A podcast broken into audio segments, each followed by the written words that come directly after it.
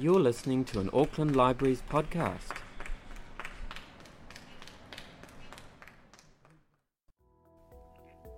The very first national elections in New Zealand occurred in 1853, when there were only 5,849 registered voters. In order to be registered on that electoral roll, voters needed to be male, British subjects, and property owners. In addition, they were almost exclusively Pākehā. Over time, the franchise was extended to Maori and women.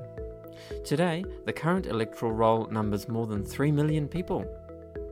In this series, we feature presentations which cover a broad range of stories from Aotearoa New Zealand's evolving systems of governance, going all the way back to 1853. Next up, we've got uh, Dr. Maria Bargh. She's the Associate Professor at Victoria University of Wellington, where she previously studied before completing her PhD in Political Science and International Relations at the Australian National University in 2002.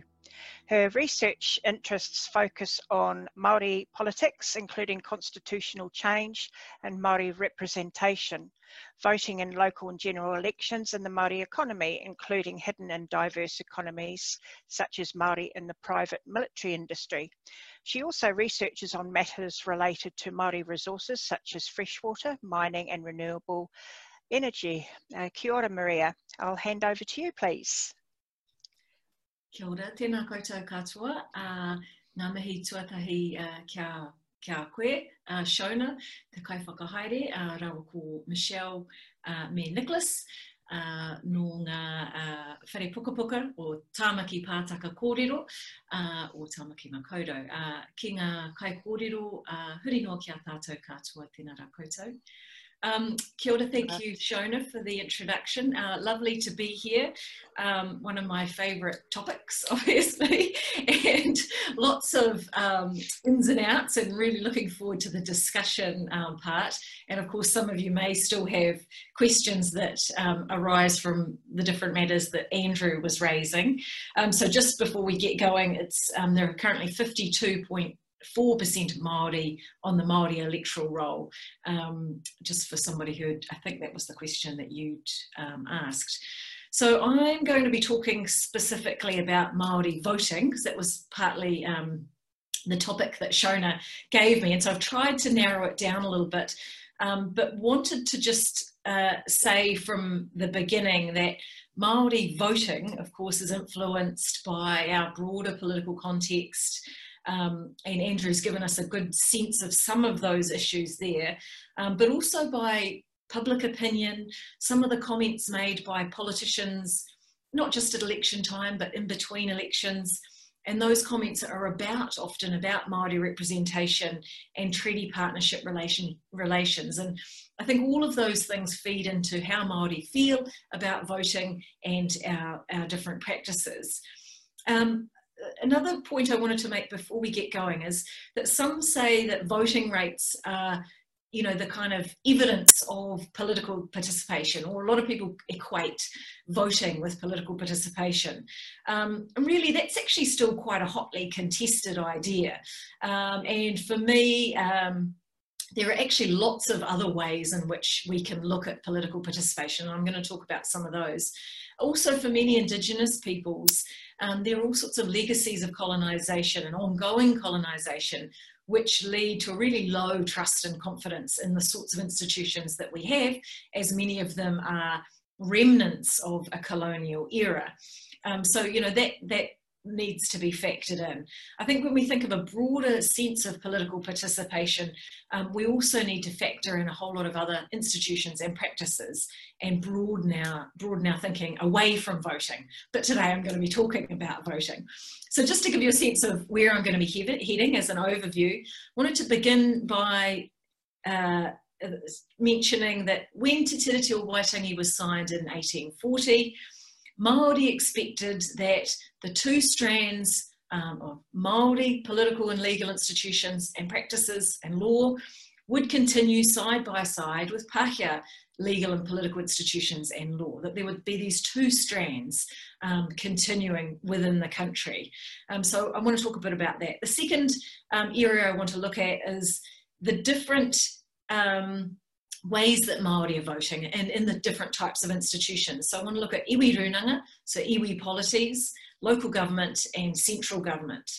And then thirdly, um, this afternoon, uh, I wanted to just talk a little bit about how, you know, we don't really have um, a complete picture of Māori voting patterns um, in these areas, but we do have some starting points. So talk a little bit about turnout and voting methods that we can see.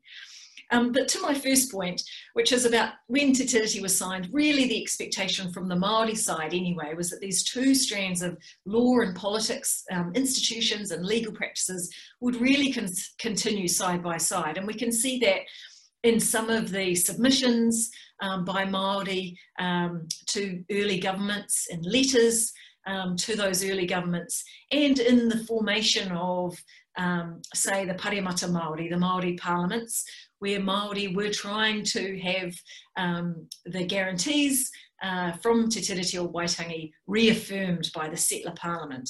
But you also have runanga, Māori political institutions that continued um, from the signing of Te Tiriti, obviously they pre-existed that, um, but you can see them continuing in various sorts of forms.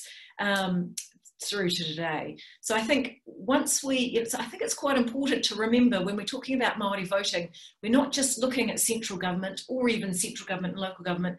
We actually have a parallel political system embodied in iwi runanga um, as well. And of course, there are a couple of features to note about this. Not all Māori participate in their iwi runanga tribal elections. Um, but then again, not all non-Māori participate in local government um, or central government elections easy either. But there are some, some more complex um, reasons for that. But iwi runanga are the political uh, representatives of tribal groups as we know them, representing iwi uh, Māori in tikanga Māori law and indeed in, in Pākehā law. The other point to note is that voting isn't a system uh, for electing leaders that Māori used traditionally. Uh, traditionally, there were many other criteria to select leaders and hold those that are in power to account. And those mechanisms usually centred on the hapu as the kind of core political uh, unit, uh, holding mana whenua, so holding uh, political authority over a particular geographical um, area. So in that sense, um, both whakapapa, genealogy, and tūrangawaewae, or place or, or of belonging, um, were crucial um, to having a say and to being a representative. So leaders tended to be firstborn and governed through forms of consensus decision making although not always. You could have uh, younger folk in the family with skills that took over, and sometimes it wasn't always consensus decision making. So, but these, um, there are forms and types of uh, representation and decision making um, that continue uh, uh, uh from this uh, time and from these kind of precedents within iwi runanga now and post-settlement governance entities, as some might um, might call them. So that's what we can kind of note at the outset. So iwi governance entities um, do represent their people politically. Um, and there's no central database. And so when we're looking at voting and thinking about, you know, how do we measure this? Um, there's no central database of iwi elections. Uh, and iwi clearly aren't obliged um, to collect or share their data um, with others other than their own membership. Um, that responsibility varies across different um, iwi runanga, the different sorts of trust deeds or uh, constitutions that they have. Um, some data is collected, some voting data is collected by the Crown, usually Te um, for the purposes of treaty settlements, uh, ratification votes, um, but not for subsequent voting for elected representatives within um, iwi. Unlike state governments, uh, Māori governance entities aren't required to report electoral data to the general public. Um, rather, most are simply required to collect it you know, for their own internal purposes. So it means that trying to kind of dig into this area and collect this data is a pretty manual uh, and often challenging task we often have iwi runanga um, as I said at the beginning, you know, voting is influenced by the context, and often iwi runanga are being criticised for all sorts of things. um, usually by non-members, but sometimes by members as well, which means that it's quite a contested area and people are sensitive um, to sharing data um, about their internal operations, which you know you can kind of uh, expect. But most iwi um, hold regular elections, usually three years, and most follow a first past the post system where electors have one vote and the candidates uh, with the most votes wins. Um, there are a few variations of this. Um, sometimes um, members have as many votes as there are vacancies. Sometimes there are other restrictions in different um, constitutions for candidates who live in the area and candidates who are away um, from the area, but it's usually candidate with the most votes wins um, form of electoral system. Um, so there are two main features influencing iwi elections and therefore the voting. The first relates to location. So regionally based iwi um, tend to have higher proportions uh, of members living away from home. Uh, and it's really a challenge for those iwi runanga to keep their members in, engaged um, in voting um, processes. Um, and it's common to have restrictions on where candidates live, um, and make sure that they're within the area that they're standing in, in the same way that we have those sorts of restrictions at central government level um, as well. But from a Māori perspective, part of that is about this idea of ahi ka, and um, within kind of tikanga Māori, the, the idea is that those who really do keep um, the home fires burning, the ahi ka, uh, burning, have um, slightly more of a say about things that are happening in the area than those who have gone away. And there are rules about, in, in much the same way as we have at central government level with general elections, if you've been away too, too long, too many years overseas, um, you forfeit some of your rights to be able to vote um, in general elections for iwi runanga. Um, usually it's uh, several generations that you have to have been away before you forfeit those rights, but there are ideas around residency um, and representation that are, that are linked. Um, the next feature influencing iwi elections is the voting method. Um, conduct of iwi elections tends to be these days outsourced to companies, to private companies that specialise in election services. And this is also the case actually with local government elections. You'll notice when your papers, your voting papers come, they have uh, the name of a, a, company at the top there as well. Um, so that sort of outsourcing has occurred within iwi runanga as, as, as it has done in local government. For many of the smaller iwi, clearly they can't afford those sorts of services and need to sort of fumble through often the process um, of elections either in person um, or many of them have requirements in their constitutions to have postal voting um, also. Um, the other aspect of this is that while we still have a lot of debate within Department of Internal Affairs and local government around the benefits and risks of internet voting, um, iwi runanga have been using internet voting for, in some cases, decades, um, and they're very experienced um, in, in these kinds of um, methods. Usually there's still, you can still see a preference for postal voting, and most I don't think there are any iwi runanga that have moved solely to internet voting. There's usually the combination of postal um, and internet voting or going in person uh, to a voting place. Um, um, but the, the use of internet voting for iwi runanga has been increasing. Um, and for some iwi, it's seen as a, a way to reduce costs, uh, particularly for those large iwi um, that have a very high proportion of members living outside of the area or in fact living overseas. Um, a lot of iwi just don't have the resources to maintain their iwi registers, keep you know the very sort of basics around up-to-date address information. I mean, it's, it's difficult even for the Electoral Commission to maintain some of that data. For iwi runanga with you know meagre resources, usually that's very difficult to have somebody working and um, maintaining tribal registers. Um, so again, many of them are thinking if you can outsource that to a, a company that specialises in electoral uh, election services, um, that may be a more efficient way um, to, to do it. The results um, that we can see internationally around internet voting, though, are still mixed about whether they in fact increase voter participation uh, or increase turnout. Um, there's there's really kind of mixed studies um, from Australia, Estonia, um, a number of other places where they already have um, internet voting. Um, the other issue for uh, Māori, of course, is the digital divide, and we saw um, the absolute kind of debacle with the 2018 census, which had a digital first um, model. Uh, we can see that had significant negative impacts on the ability of Māori to participate um, there, and so we can kind of think through um, some of those digital divide issues with voting um, as well. Um, so, but I've, in the last sort of five years, been doing some research into the data that is uh, available uh, from iwi runanga around uh, turnout and methods. Um, and Arama Rata, who's at uh, Waikato University, and I have analysed election results from a range of um, different sources. We've collected as many um, pieces of data from elections that are publicly available from iwi, iwi runanga, and we've kind of uh, crunched those together. One of the things that we've found is it's pretty messy. Um, it's hard to get consistent data to debate to be able to really draw any conclusions. All we can uh, we really have is some tentative starting points. I think is is, is the best way to put it.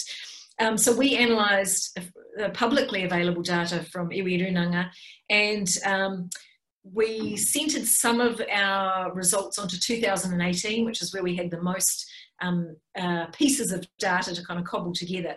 And there, the average um, across a number of observations of voter turnout was 24.8% um, um, turnout for iwi runanga um, elections. So uh, that was sort of one of the starting places that we had from publicly available data. Um, and I'll just I'll talk about a couple of um, specific iwi cases in a moment as well, so you've got a sense of comparison.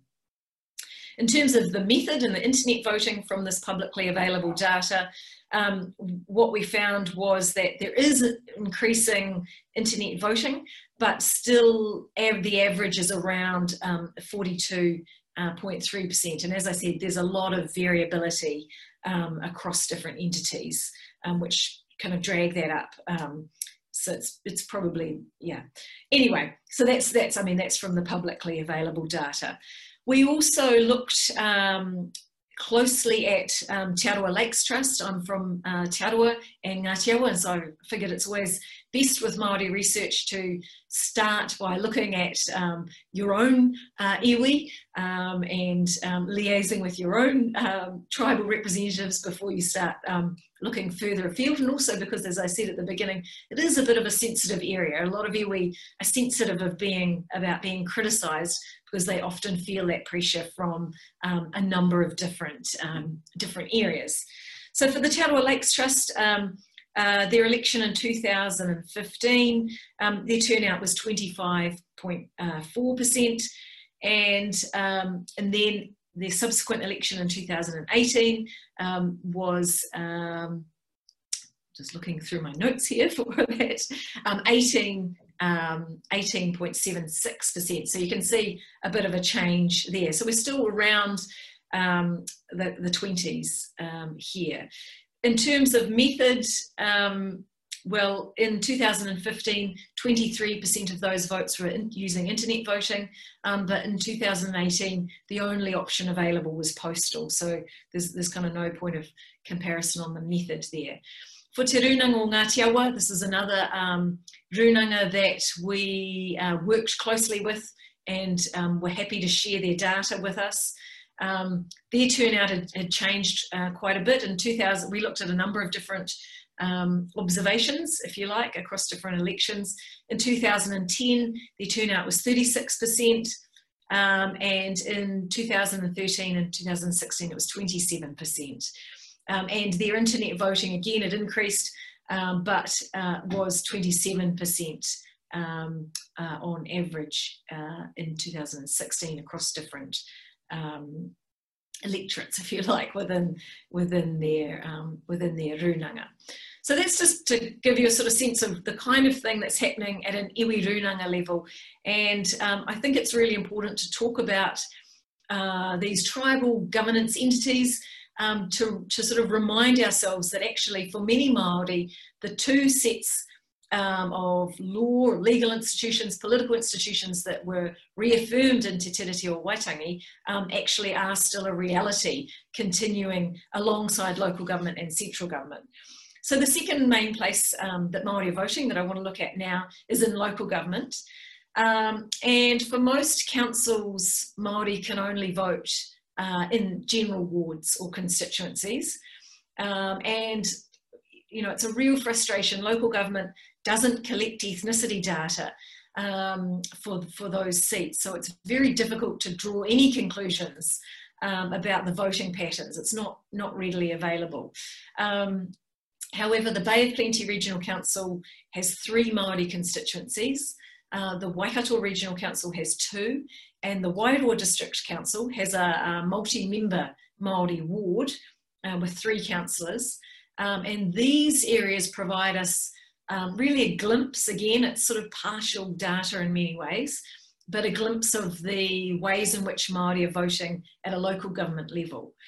Um, one thing that we, that we can see is that voter turnout doesn't appear to be declining in these Māori wards and constituencies in the same way that it is in the general wards and constituencies. And that's actually at local government level and a central government um, level it's been declining for sort of the last 25 years, and that's internationally what's happening in a lot of um, other democracies um, also. The other thing we can see is that turnout is lower in Māori wards and consti constituencies than general ones, um, but it doesn't continue, it doesn't seem to be fluctuating downwards in the downward trend as in the, um, the other seats would really be great if local government could start collecting ethnicity data so we'd start can build a better picture um, but this is sort of all we have at the moment in terms of the average overall turnout across contested Māori wards and consti constituencies in 2019 was 39.48%. Um, um, and so that's in the contested seats of those that I mentioned in Bay of Plenty Regional Council, Waikato Regional Council and, and Wairoa. Um, and the average turnout um, back in 2016 um, was 26.7%. So in 2019, 39, um, roughly 39%. Back in 2016, it was 26%. So actually, um, it looks like an increase, although it's you've got to take some caution with this because we're talking about there about contested seats. Um, and so we've had a number of uncontested seats um, in the last um, 2019 election. Um, so there's some um, variability. Just for those of you who are wondering what the comparison is with general um, seats at a local government level, average turnout in 2019 was 41 percent. So we, we know that even for general, general seats, um, at a local government level, their uh, turnout is um, is less than at a in, a, in general elections for you know for central government. In terms of um, Bay of Plenty Regional uh, Council, they so they have their own uh, legislation and have had Maori uh, constituencies since 2001. Um, and again, there's been some fluctuation um, there, uh, but um, in 2019 they had sort of 29 but in one of their constituencies, this is where you get this real variability. One of their constituencies, the Kohi constituency, they had a 41.6% turnout. So similar to the average in general um, wards and constituencies. So some real kind of differences once you dig in here. Excuse me. Um, for the Waikato Regional Council, I, I should just mention, and the Wairoa District Council, they're the only two um, councils that have utilised the Local Electoral Act um, to, to bring in uh, Māori wards and, and, constituencies. You know, this option is available um, to all councils. Um, they can um, decide to have guaranteed Māori representation, um, but very few of them have opted for this. And sadly, in many places um, where councils themselves have have been quite brave and decided to um, have guaranteed Māori representation and you know introduce, uh, establish a Māori ward or constituency, um, they have been polled by 5% of their electors um, and have had those decisions overturned. And, um, you know, this is former New Plymouth Mayor Andrew Judd has a kind of ongoing campaign on this particular issue, which um, just sort of backs up many Māori who have had a similar campaign for many, many years um, around the kind of inequities here in our system. There aren't other decisions about um, constituencies and wards that councils make which can be overturned by 5% of electors. When they establish a rural ward, for example, 5% of electors cannot put in a petition to have that overturned. So here you can see there's, you know, it's racially discriminatory the way the legislation is designed at the moment in that Māori wards or constituencies can be done away with in this manner. And in fact, have been. There were five votes, uh, public polls in 2018, um, which overturned decisions that councils had made.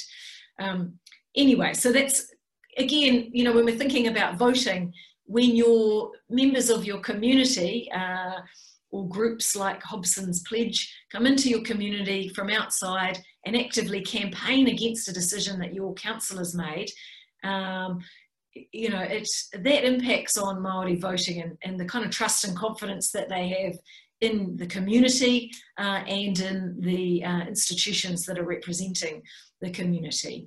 Um, so uh, pretty unfortunate actually um, in that regard. Um, so the Waikato Regional Council, so they were one of the councils in 2019 that had uncontested um, uh, members um, in, um, yeah, so it's not uh, really possible to, to tell much. you know, for researchers, for political scientists, it's difficult when there's a um, un, uncontested um, seat because you don't get the data about what's going on there.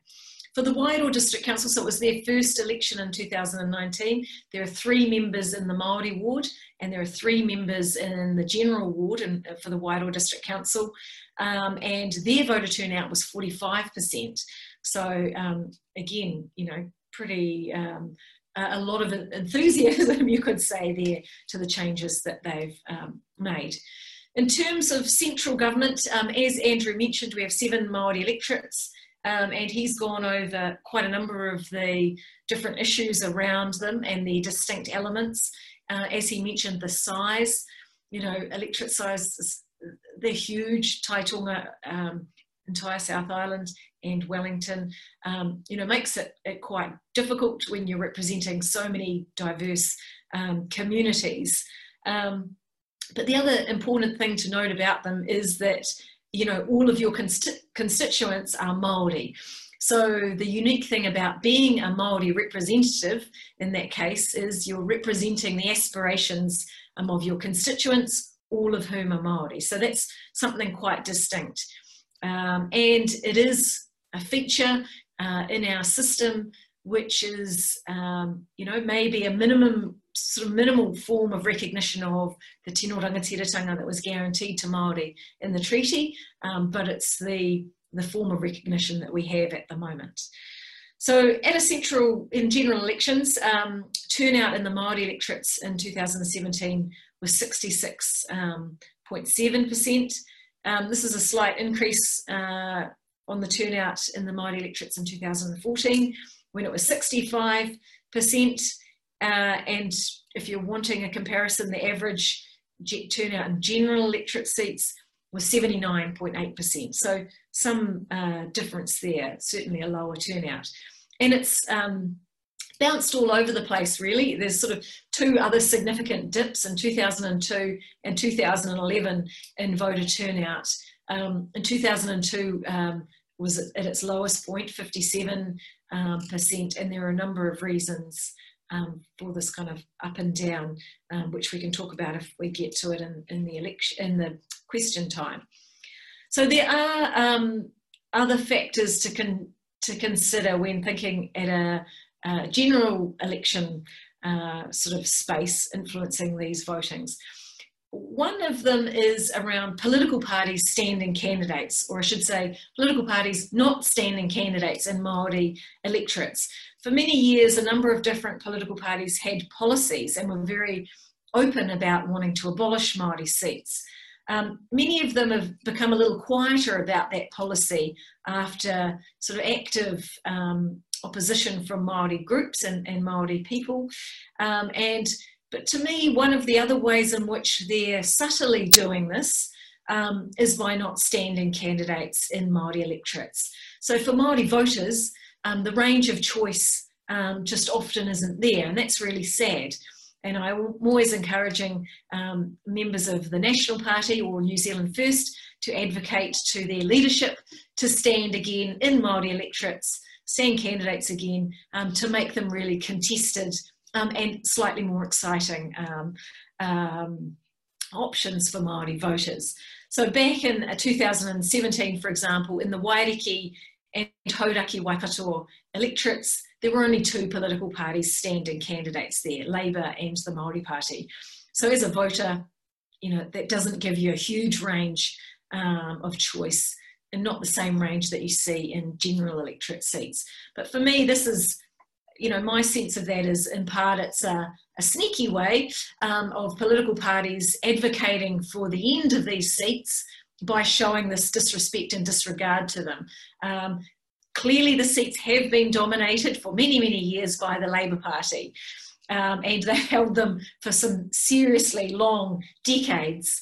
Um, and the party vote in the Māori electorates continues to, to go largely um, more than 50% um, to the Labour Party. But in 1996, um, New Zealand First um, really took out um, all, at that time there were only five uh, Māori seats, they took all of those out.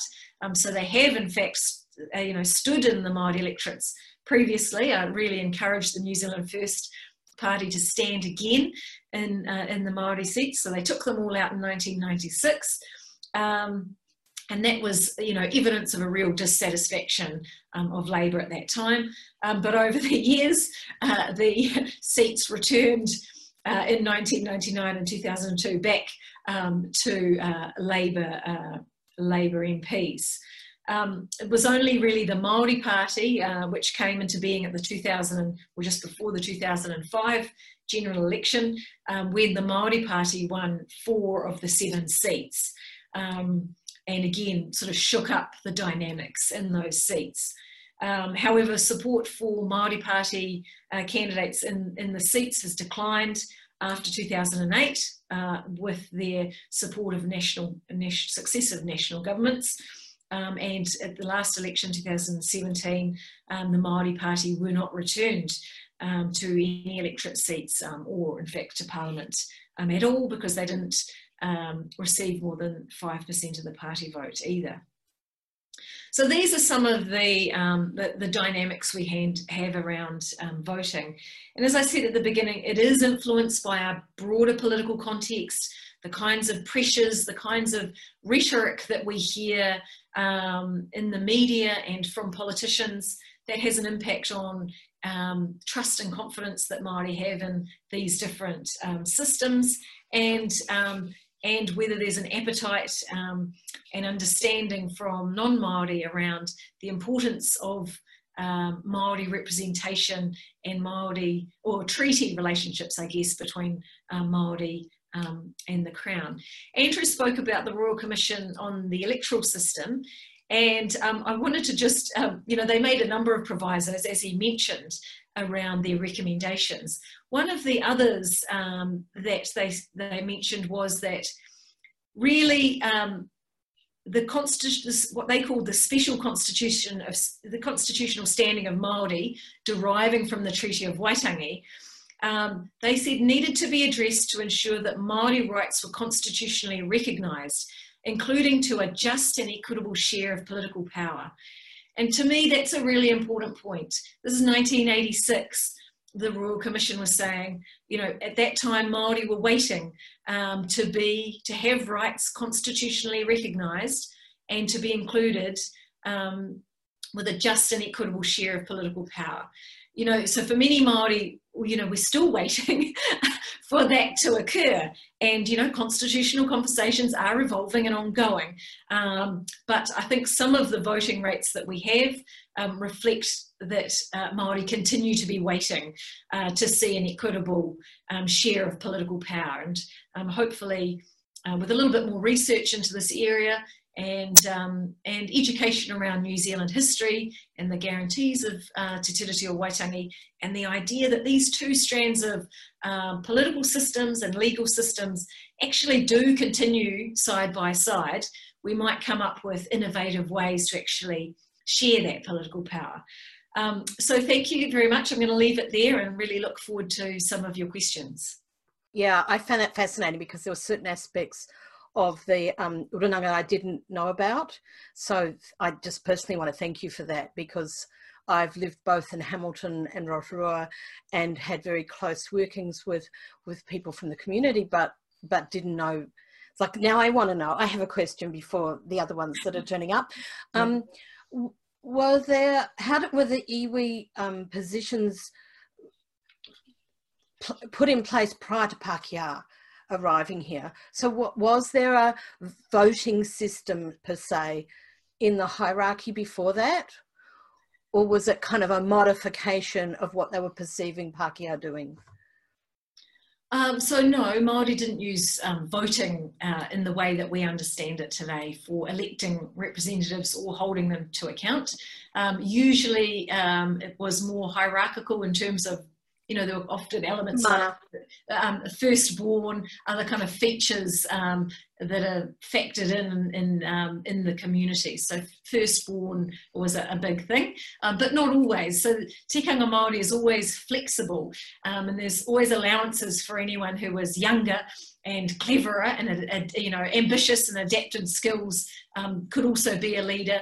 And there were also other dynamics around the hapu itself um, holding leaders to account by being part of consensus decision making. Um, so those were kind of other other features of it, so that people did get a say in hui, I guess, um, in yeah. the in the, in runanga as an activity um, and and having a say. So those were other kinds of mechanisms. Voting um, is uh, is a method, you know, since um, the British arrival, really. Hmm. I, I, thought so, but you know, it's like one should never assume these things. Always good to ask the question. So, um, so Pauline from Sydney has actually asked, has there ever been any drive to make voting compulsory in New Zealand as it is in Australia? And I don't know if you or maybe Andrew know about that. Those are those sorts of perennial discussions think that come up. You know, I think the Electoral Commission has looked into that and weighed up um, the different um, the kind of different stats and, and um, features that you can see from other countries. I think one of the concerns here is that, uh, and similar to Australia, although your penalties aren't that harsh, but um, you know, do you then criminalise people who aren't um, voting? So there's sort of different different research either way about whether that's effective to um, force people to turn out. I mean, of course, it forces them to enrol, but whether they vote and whether it increases turnout, I don't think there's a, it's really settled. We can see in many countries, democracies, so-called democracies, around the world a real downward trend in um, voter turnout and that should really raise questions and does raise questions for political scientists about what's going on there. Um, do we generally have trust and confidence um, in our political institutions? What might be affecting that um, confidence yeah, and, and, and anecdotally, as an Australian who commutes across there a lot, they're debating whether to keep it compulsory as well. So yeah, there's often, it seems to be that we just often like to talk about the system, whatever the system is, we're always tweaking it. But it's one of the things I like about the flexibility with um, with, with Maori law, as because I'm really bad at pronunciation, I'm working on it. Tikanga Maori, it's yeah, because I've nothing worse than pronouncing it and then saying some swear word by accident. that's that's what worry I used to do with that with treasure. I still can't get um, the treasure at a Maori elder. I yeah, I do naughty things there. Um, so anyway, Adele has asked, is there a website which gives an accurate review of Runanga where we could go and learn more in depth? Because thank you, I love the presentation. It just makes me want to learn more. I was so un unaware of so much of this information. No, there isn't. I'd love to start one up though, um, but I'm a, a, bit bogged down with a couple of other things at the moment. But that's uh, that's really a passion of mine, and really kind of bringing it into the conversation and, and digging in a bit more into the results. So you know, I have compiled as, as, as the years go on as much kind of publicly available data as I have uh, and been able to find, but would really, um, yeah, that's kind of a goal of mine is to have somewhere a repository or a database of some kind. But again, um, you know, there's a lot of discussion these days in Māori communities about Māori data sovereignty. And um, I'm in touch with the Māori Data Sovereignty Network. And so these issues are a little bit fraught, in fact, about you know, the, the sort of ethics um, in Māori terms and tikanga Māori terms of collecting data and holding it about other iwi, are they happy with that? You know, you need to, it needs to be something that um, happens at a kind of national uh, Māori level really to get some agreement on, on it. And there are quite a few iwi that are still in a very um, fraught place um, in the middle of treaty negotiations or under pressure from, you know, overburdened by resource consent applications from council or whatever it is, and they're just not in a position um, to be able to participate in something like this um, yet, but um, doing our best at trying to get something off the ground. So hopefully in the next year or so. Um, yeah, so uh, I just wanted to go further back. Uh, there's another question. Did you look at any data from Ngāi Tahu Runanga? No, I didn't. Uh, um, we might have had that in our publicly available data um, scoop up, um, but I'd have to go back to the exact spreadsheet to tell you which years.